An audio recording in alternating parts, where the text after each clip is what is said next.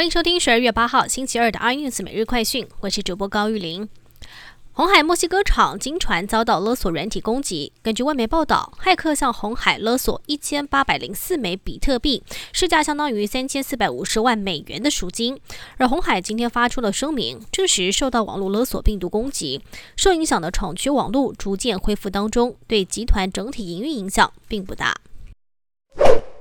央行总裁杨金龙昨天临时举行记者会，暌违十年祭出房市信用管制措施。央行锁定公司法人、自然人、购地贷款与余屋贷款四项设限，在今天立即生效，出手打房。武汉疫情翻转了我们的生活，也改变了整个世界。台湾二零二零代表字大选票选结果今年公布。“ “E” 这个字毫无悬念，以压倒性胜利，在六十六个候选字当中拔得头筹，获选今年的年度代表字。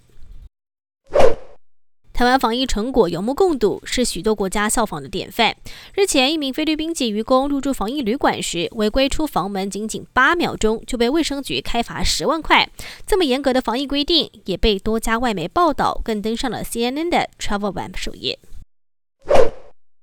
今年四月份，在嘉义民雄一间豆奶摊，因为生蛋汁处理不当，害得五十人中毒，有一名硕士生因此死亡。其中郭姓负责人今年九月份另起炉灶，以非法工厂生产一系列的产品，不但自创品牌，通路更遍及中南部大约六十间店，也难以想象有多少没有经过检验合格的豆浆已经被你我给喝洒肚。更多新闻内容，请锁定有线电视八十八 MOD 五零四 iNews 最正晚报，或上 YouTube 搜寻三立 iNews。感谢台湾最大的 Podcast 公司声浪技术支持。您也可以在 Google、Apple、Spotify、KKBox 收听最新 iNews 每日快讯。